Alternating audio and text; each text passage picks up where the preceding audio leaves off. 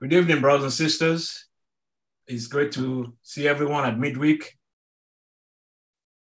from Brooklyn and Staten Island. I hope you've had a great week. I've known now for a couple of weeks the announcement that Wale just made. And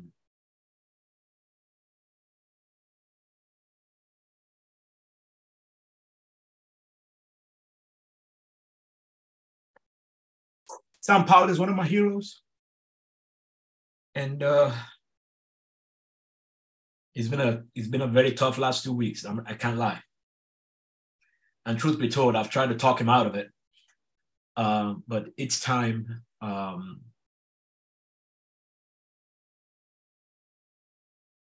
want to play the video that we all saw at the 40th anniversary tonight. And then I'll take it from there.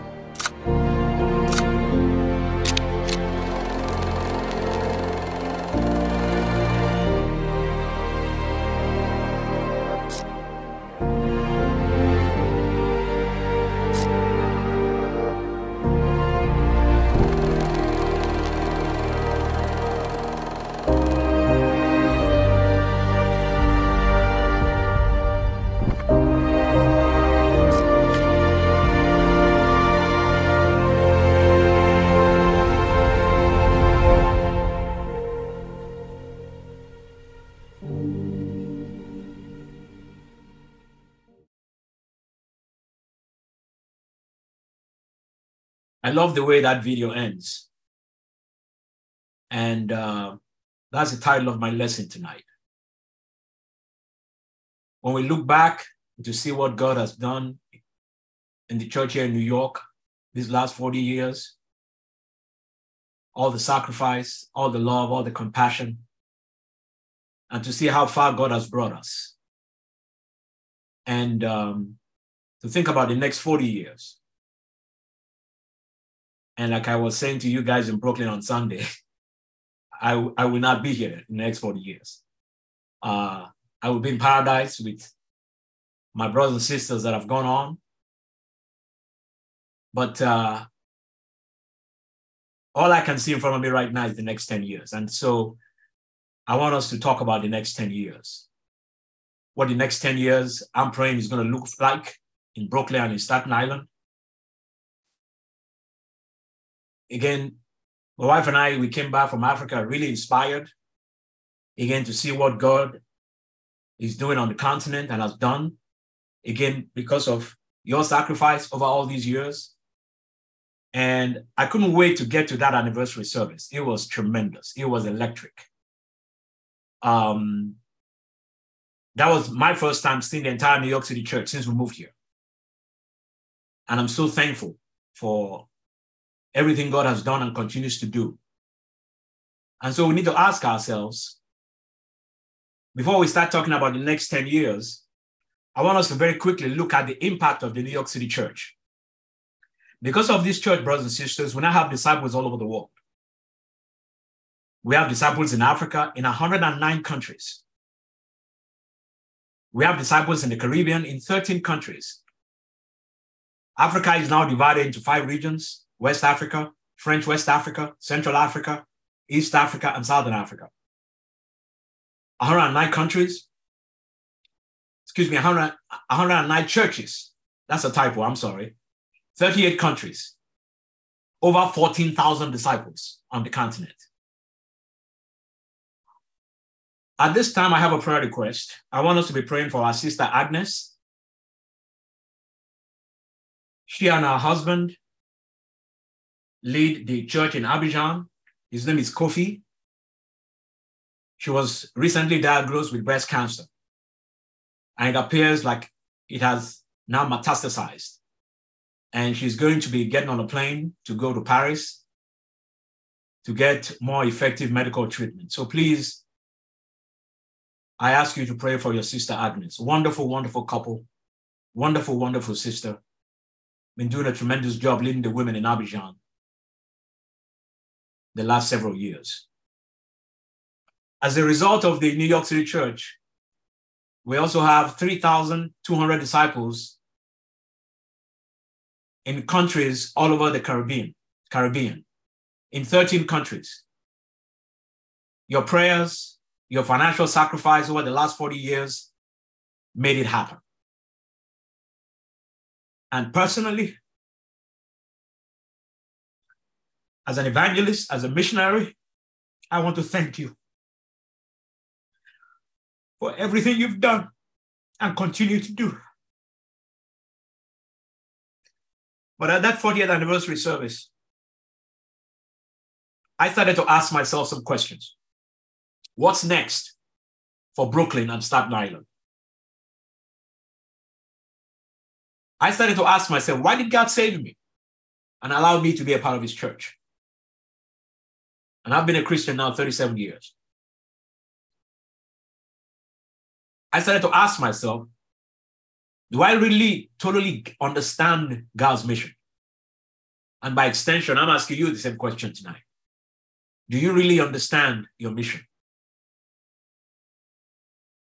In a sense, I've been looking back and also looking forward and asking myself, what will the next 40 years look like? What will the next 10 years look like? And for me, I do better when I break things down in decades. And I'm praying that all of us will understand tonight that we're a small part of God's story, where we're asking ourselves, what is God up to? At a conference several decades ago, a dear friend handed me a book titled The Purpose Driven Life. What on earth am I here for? It was written by Rick Warren. The first line in the book says, it's not about you. It's not about you. It grabbed me immediately. Later on in the book, it also says, you weren't put on earth to be remembered. You were put here to prepare for eternity. I read the book, and I've recommended it to many people over the years. I obviously don't agree with everything it says, especially about salvation. This idea that you can just preach this into your heart. It's not in scripture. And so if I give you a copy of that book and you turn to that section, I crossed it all out, that whole section. But there's a lot of good stuff in the book. Do we really understand why we are here on this earth? And so what is the next several decades of my life going to look like? I decide that. As a collective, we decide that as a church. In Genesis chapter 1, beginning verse 27, it says, so God created mankind in his image. In the image of God, he created them. Male and female, he created them. God blessed them and said to them, be fruitful and increase in number. Fill the earth and subdue it. Rule over the fish in the sea and the birds in the sky and over every living creature that moves on the ground. Brothers and sisters, for you and I to understand our story, we must begin with God's story. Right from the beginning, Scripture teaches that God created us in his image. He created us male and female. We were created in the likeness of God. 1 John 4:16 says, God is love. Whoever lives in love lives in God, and God in them. Brothers and sisters, since God is love, and we bear that image, we are called to fill our daily lives with love. We also know 1 John chapter 1, verse 5, where it says, this is the message we have heard from him and declare to you. God is light. In him, there is no darkness at all. Again, since God is light, what kind of light am I reflecting to this lost world?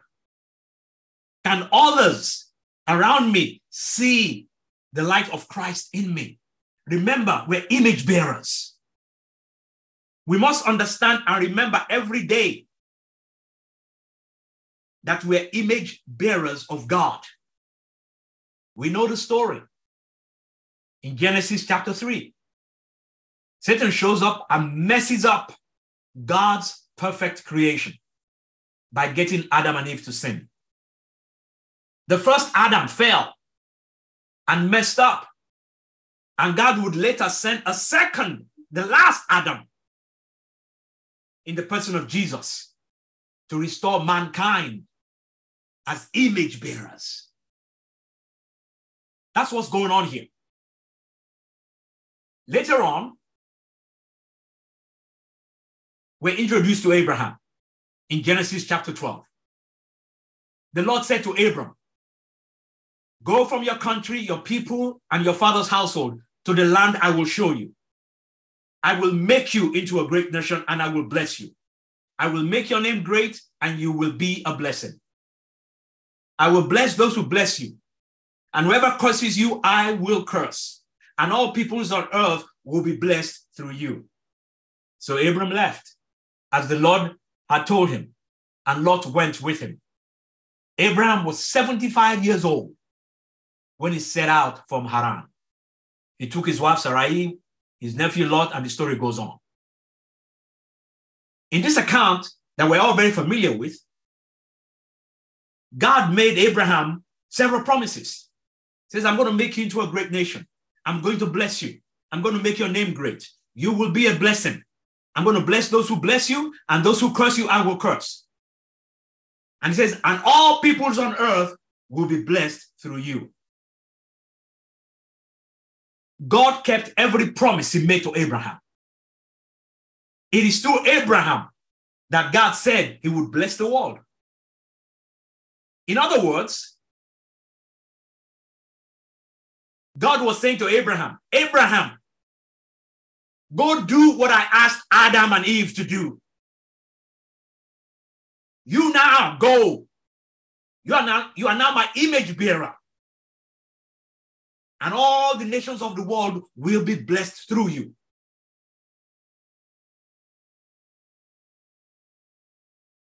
God also tells Abraham in Genesis 15, I'm not going to put that slide up.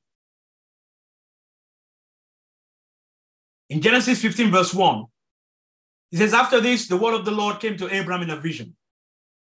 Do not be afraid, Abram. I am your sovereign. Your reward will be very great. I studied this out while we were away, and I was so excited because right after this, that's when he tells Abraham to step outside and to look up at the stars and to see. And asked him, can you count the stars? So shall your offspring be. Brothers and sisters, you and I are descendants of Abraham. We're bearing the same image of Yahweh. I'll preach about it one of these days. God also tells Abraham in this account that his descendants will be slaves in Egypt for 400 years. And then he's going to bring them out to inherit the land that he promised in Genesis chapter 12. God was basically saying it's going to get worse before it gets better. Fast forward to Abraham giving birth to Isaac. And then Isaac gave birth to Jacob. And then Jacob became the father of the 12 patriarchs. And you know the story of Joseph, how he was his favorite son. And his brother sold him into slavery. And Joseph ends up in Egypt. Brothers and sisters, that was not an accident. As you and I read the scriptures, none of this is accident. God is telling us his story. And you and I, believe it or not, we are part of that story. We're God's image bearers to this dark and messed up world. That's what this is. Obviously, the Israelites end up moving to Egypt. They multiply. And indeed, yes, they were enslaved there for 400 years.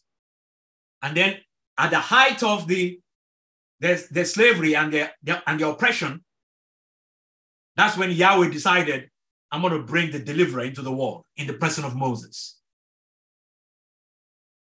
Moses grows up, spends the first 40 years in Egypt. You know the story. Then he spends the next 40 years in exile. And that's when God showed up and says, you know what, I got a job for you. I want you to go back to Egypt and tell Pharaoh to let my people go. And you know the story. We tell it to our kids when we put them down to bed about the 12 plagues and how God brought them out with a mighty power. And God led them through the Red Sea. And they were out in the desert, in the wilderness, and they started to doubt God. And they rebelled against God. So much so that God got so upset, he was going to wipe them all out. Moses had to intercede on their behalf. But he said, you know what? None of these people that have treated me with contempt will ever see the promised land. And it caused them to wander in the desert for 40 years. All those adults who doubted God all died in the desert except for Joshua and Caleb. Brothers and sisters, it is a horrible thing to rebel against God. And you've heard me say so many times, our journey is very similar to theirs. You and I were enslaved in sin, and then God brought us out and saved us. And this life, as we're living it, even on this earth, quote unquote, this is our wilderness. And it saddens me that many that started this journey are no longer here. Now you and I need to go back and pray for them and reach out to them and tell them to come back to their God. It wasn't you they sinned against. It wasn't me they sinned against. They sinned against God. And when they come back into the fellowship, we need to welcome them with open arms. The parable of the prodigal son is in the Bible for a reason. The parable of the lost coin is in the scriptures for a reason. The parable of the lost sheep is in the scriptures for a reason. Because that's the kind of God that we're serving. But he wiped out all those people. It was their kids who grew up. Yet Joshua now took over. And God said to him, you know what? As I was with Moses, so I will be with you. All I'm asking you is not to be afraid. To be strong and courageous. It says nobody will be able to stand up against you all the days of your life. And it was Joshua who now led them into the promised land. And you know the story. And then, you know, God again parted the Jordan River so that they could cross. And they started the conquest with Jericho. It was all part of God's plan. So that his people will continue to bear his image and to reflect his image to this lost world. And at the end of Joshua's life in Joshua 24, this is one of my favorite Old Testament verses. It says, now fear the Lord and serve him with all faithfulness. Throw away the gods your ancestors worshipped beyond the Euphrates River and in Egypt and serve the Lord. But if serving the Lord seems undesirable to you, then choose for yourselves this day whom you will serve, whether the gods your ancestors served beyond the Euphrates or the gods of the Amorites in whose land you are now living in. But as for me and my household, we will serve the Lord. Brothers and sisters, every day we have to decide, as for me and my household, I will serve the Lord. I will be God's image bearer. Around people around me at work, people in my apartment building, when I'm in the park, when I'm on the subway, everywhere I go, people need to see the image of God in us. You know, I remember having cancer surgery in Corpus Christi, Texas. And my doctor told me, oh, it's just going to be 24 hours. and then I'll let you go home. And when they woke me up, I was in my room. Sarah was right there with me. The nurses came in and said, you know, you need to walk. I'm like, I'm in pain. They said, you need to get up, doctor's orders. So they put a belt around me and they held me in the back, and I had to go around and walk. And I came back and got back into bed. And I felt like I'd run 10 miles. The doctor came in and he looked at me and goes, you know what? I'm going to keep you here for another night. You're in no shape to go home. And that's what he did. Sarah was there in the hospital with me. She spent both nights with me in the hospital. And on one of the evenings, this nurse comes in, male nurse, very nice guy. And I'm just telling him thank you for, as he's doing his stuff. And Sarah started to talk to him and reached out to him and invited him to church. And he said, you know what? I've come in here severally. And when Sarah invited him to church, he just smiled. He goes, I knew there was something about you guys. There was just something, and I couldn't describe it. And I say that not to boast. Even in that hospital, as we're there, we were image bearers. He saw something. Where whatever it is that's going on in our lives, no matter how bad it is we're hurting, people need to see the image of God in us. The idea of continuing to be an image bearer is a choice. This is why I invite people to church. This is why I quote unquote, I invite people into my home. Because I want to talk to them about Christ. I want to talk to them about this awesome God that saved my soul and that I'm serving. And obviously, I use my Bible to help them. You know, one of the pictures I put up on Sunday was a brother named Dan Shiyuka. Dan Shiyuka was a guy that, after Sarah and I got married, she said, you know what? I ran into this guy, you know, he owns his own computer business. You know, my wife was a computer science major. And could you reach out to him? And so I started reaching out to him. It took me 5 years. He reminded me on this trip. I'd forgotten how long it was. It took me 5 years to convert him. The brother who we're staying with, George, that put us up in Nairobi, it took me 2 years. But they're still here. Because not everybody's going to get converted in a month. And I'll say it again, it's what I call friendship evangelism.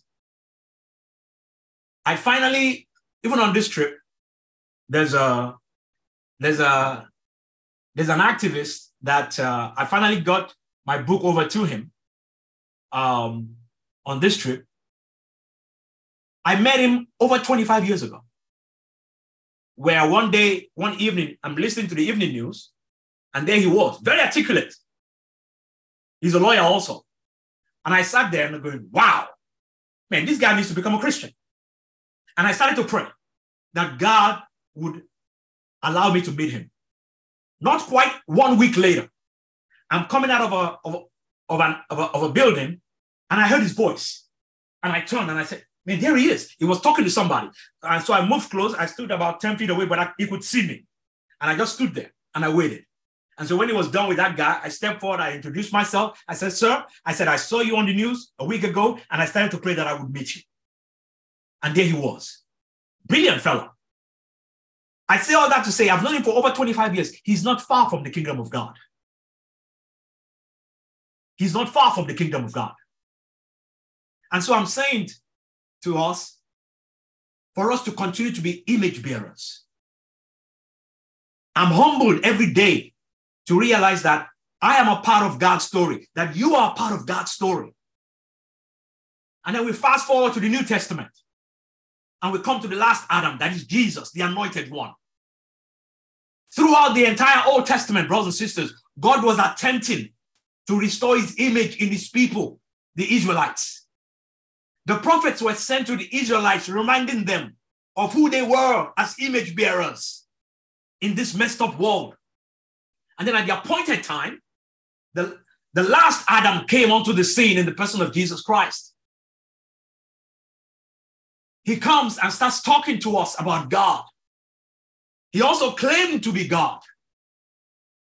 He said in John 14:10, he says, I and the Father are one. Then in John 20, verse 21, he said, as the Father has sent me, so I am sending you. What was Jesus sent to do? He was sent here to be a blessing to the world, to fulfill the promise God had made to Abraham back in Genesis chapter 12. God trying to restore his image in mankind. That the first Adam had messed up. Then, obviously, in Matthew 28 and in all the end of the Gospels, and I spoke about this a few months ago,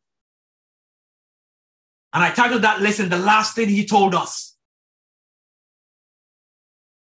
It says, all authority in heaven and on earth has been given to me. Because of that, go and make disciples of all nations, of all peoples, baptizing them in the name of the Father, Son, and Holy Spirit, and teaching them to obey everything I have commanded you. And surely I will be with you always to the very end of the age. And for me, that's the most important, exciting part of that whole command, that God is with me. The same God who was with Moses, the same God who was with Abraham, the same God who was with Joshua, Elijah, Elisha, name it. That is who you and me call Father every day. Do you understand what is going on? If we truly do, we're not going to be able to keep our mouth shut.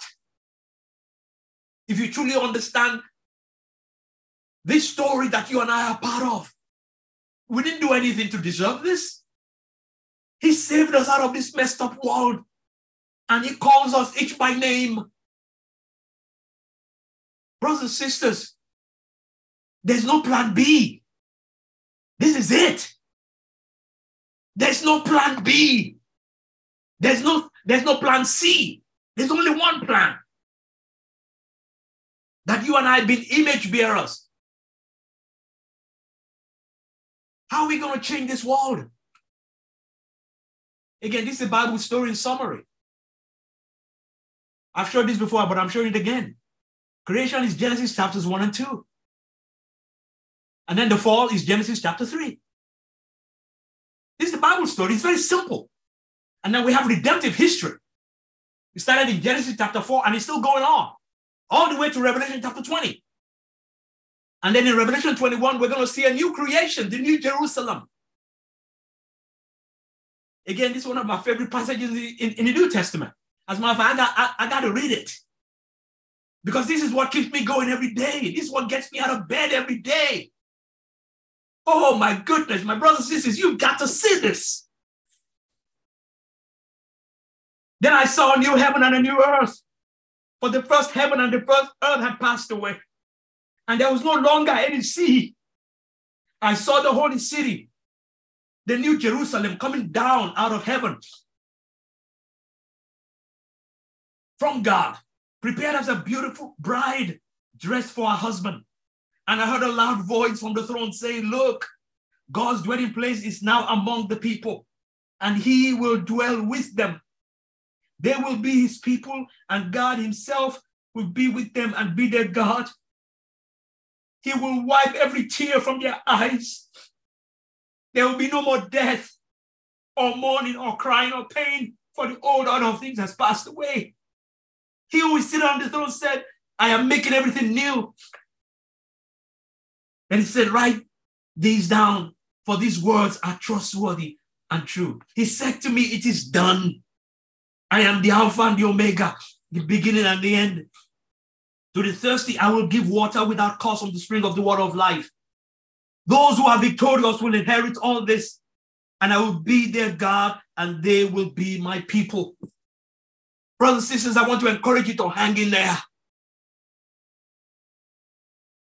This story is almost over. You and I have been called to be image bearers. Our lives need to radiate God's love. Our lives need to radiate God's light. We are not meant to shine our own light. We are meant and called to reflect His. God is a missionary. He's always been a missionary. He came to this earth to tell us about His Father. And then He turned the assignment over to us. This is why we always need to be about our Father's business every single day. How are we going to change this world? By changing lives, one person at a time. That's what it's going to take. I landed at JFK in September 1980 on my way to Bridgeport, Connecticut. I came to America to get a great education, to make a lot of money, and I vowed never to return to Africa, except for short visits to visit family and friends. Little did I know that God had a plan for my life. I have on the screen two of my heroes in the faith who are retiring from the full-time ministry at the end of this year. Brothers and sisters, the last several weeks has been very, very emotional for me. God used these brothers in Sam Powell and Mike Talbot to change my life.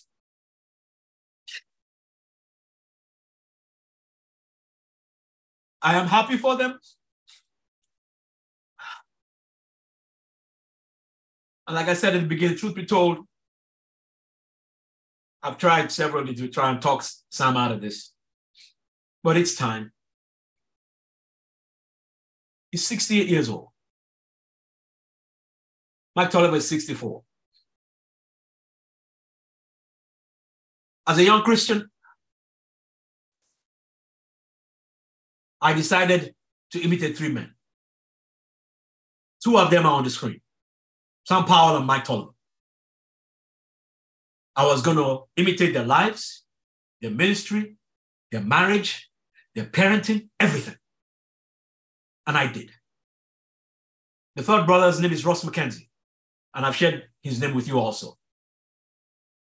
He lives in Atlanta. He serves as an elder in the North River Church. But I fashioned my life as these men followed Christ. I didn't grow up in a Christian home. Yes, my parents believed in God. Yes, I went to church on Sundays. But I didn't grow up in a church that was practicing this. Many of us did not. Some of us did. A few of us did. And so when I met these brothers, I was like, man, I got to imitate them. And that's what I've done. These two brothers are responsible for who I am today.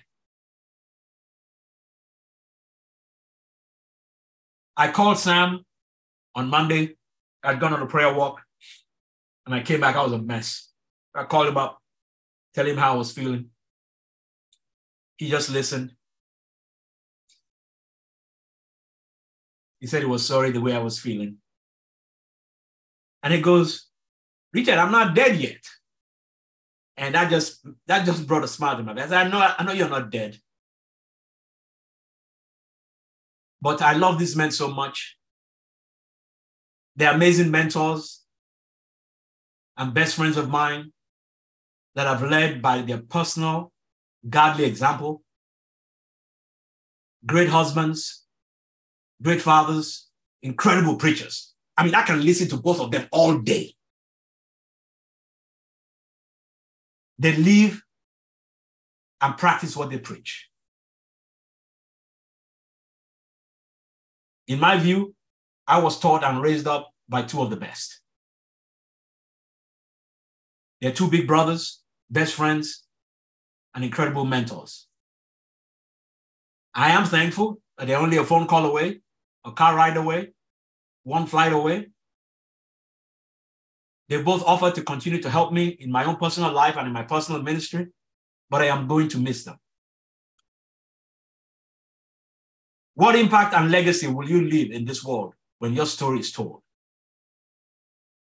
I have no doubt in my mind, and I believe thousands will be in heaven because of Mike Talbot and Sam Powell. Because these two men have been incredible image bearers of our Lord and Savior, Jesus Christ. Brothers and sisters, I hope this lesson has been encouraging to you. We must continue to be the image bearers God has called us to be in Brooklyn and in Staten Island. And so we get to decide what the New York City church is going to look like in the next 10 years and the next 40 years. It's up to us. Brothers and sisters, I praise God for your life. I am so thankful that we get to be in God's church together in this time in history. And I'm going to close with Joshua 24, verses 14 to 15. Joshua again says, "Now fear the Lord and serve him with all faithfulness. Throw away the gods of your ancestors' worship beyond the Euphrates River and in Egypt, and serve the Lord. But if serving the Lord seems undesirable to you, then choose for yourselves this day whom you will serve, whether the gods your ancestors served beyond the Euphrates or the gods of the Amorites in whose land you are living. But as for me and my household, we will serve the Lord." You decide what the remaining lives of your earthly existence is going to look like. And I want you to remember that one day you will cross over to the other side. You shouldn't be afraid of death.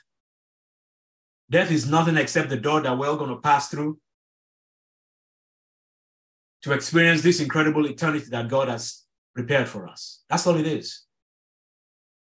Our brother Sean Standback just went through it a few months ago. And God is going to look at you and welcome you back home and say, "Well done, good and faithful servant. Now come in and enjoy your master's happiness." I am going to ask our sister Casey Cumberbatch. Casey Cumberbatch, if you could lead us in a word of prayer. And after that, I invite us to go into our breakout rooms and